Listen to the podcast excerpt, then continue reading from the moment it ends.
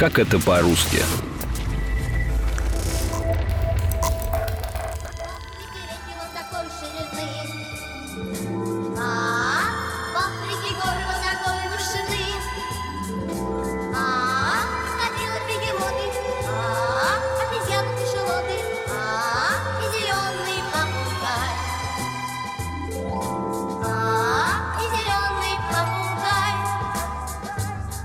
Героиня советского фильма «Красная шапочка» шла по лесу и пела про крокодилов, бегемотов и Африку. Не очень понятно, почему манил ее именно этот континент.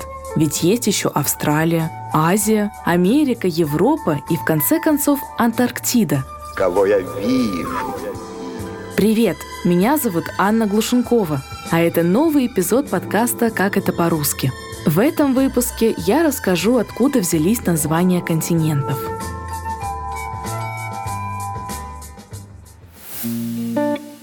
Есть отдельный термин, который объединяет названия рек, городов, морей и вообще любых географических объектов. Все это топонимы. К ним же относятся и обозначения континентов. Топонимы Европа и Азия существовали уже в седьмом-шестом веках до нашей эры. Однако означали они вовсе не те земли, которые мы привыкли видеть на современных картах. Об этом рассказала филолог, доцент РУДН Татьяна Коренькова. Впервые слово «Европа» встречается у Гомера в его гимне богу Аполлону и обозначало северную часть материковой Греции. А в общеевропейский обиход слова «Европа» и «Азия» вошли благодаря труду описания земли древнегреческого географа Гекатея Милетского. Гекатей рассуждал так. То, что лежит на западном берегу Эгейского и Черного морей – это Европа. То, что на восточной стороне – Азия. Например, Милет, родной город географа, в то время считался Азией, хотя сейчас это территория современной Турции. Совсем не Азия.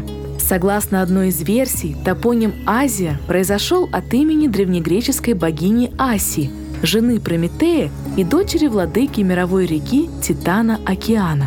Топоним «Европа» тоже взяли из древнегреческой мифологии.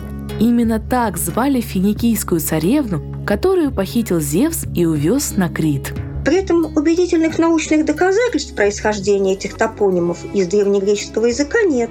Скорее всего, пришедшие на юг Балкан и в Малую Азию греки-переселенцы просто заимствовали эти названия у туземцев. А вот в языках народов, которые жили здесь до греков, обнаруживаются логически стройные объяснения. Так, проживавшие Финикии и междуречье Тигра и Ефрата семиты называли запад словом «эребу-эреу», то есть место, куда уходит солнце, закат. С точки зрения жителей Восточного Средиземноморья, в конце дня солнце опускалось как раз где-то в Европе. Слово «Асия» могло произойти от семитского слова «ашу», которое означает «восходить», «подниматься вверх». Греки же переиначили это слово по-своему. В их языке не было звука «ша», поэтому получилось «асу», очень близко к Азии. Другие ученые утверждают, что ахейцы знали название древней державы Асува. В памятниках Древнего Египта и Микен Асува упоминается именно как Азия. И даже после гибели этого царства название сохранилось и распространилось на всю часть Малайзиатского полуострова, где ранее существовала Асува.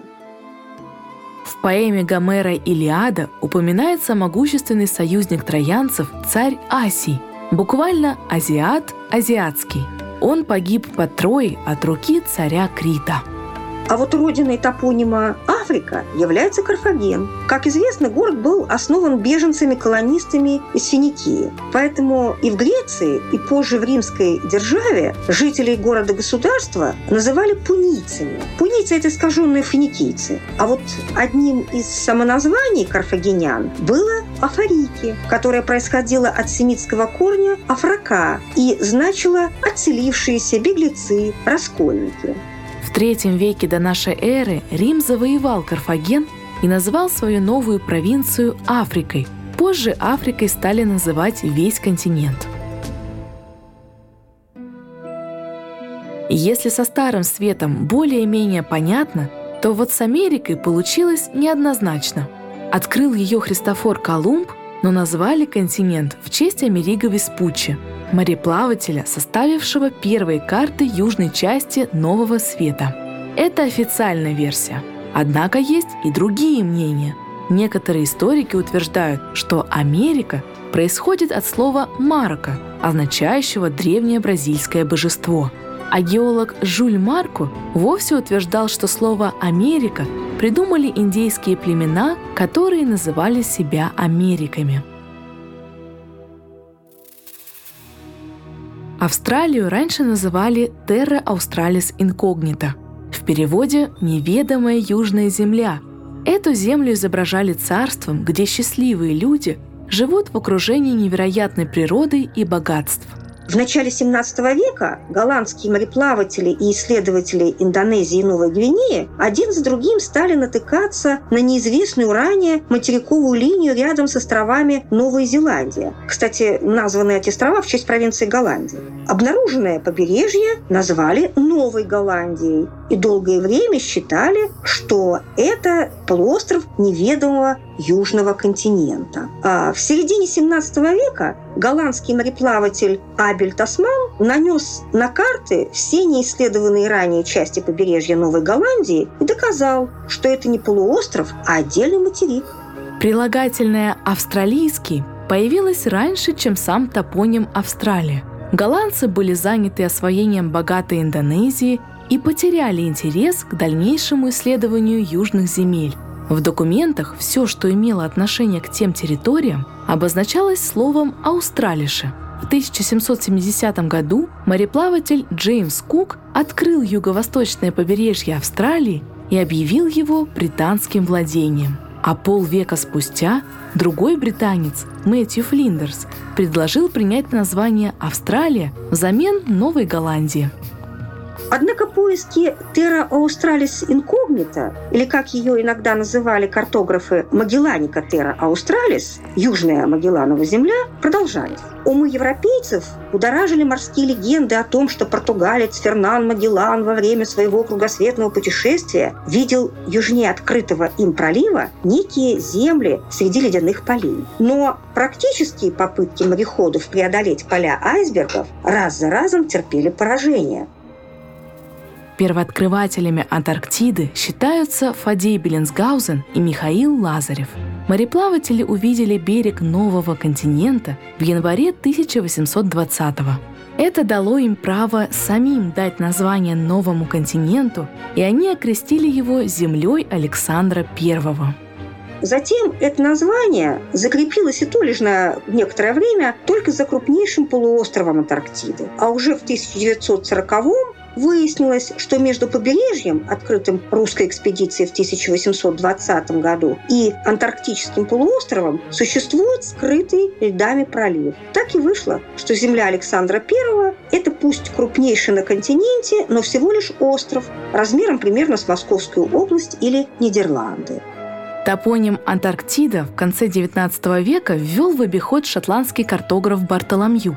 Дословно Антарктида переводится как «антиарктика», то есть то, что находится с другой стороны Земли от Арктики. шестнадцатого января достигли мы широты шестьдесят девять градусов двадцать три минуты Зюйда, где встретили материковый лед чрезвычайной высоты, и простирался он так далеко, как могло только достигать зрения. Это был подкаст «Как это по-русски». В следующем эпизоде я расскажу, откуда произошли названия стран и разных народов. Меня зовут Анна Глушенкова. До встречи!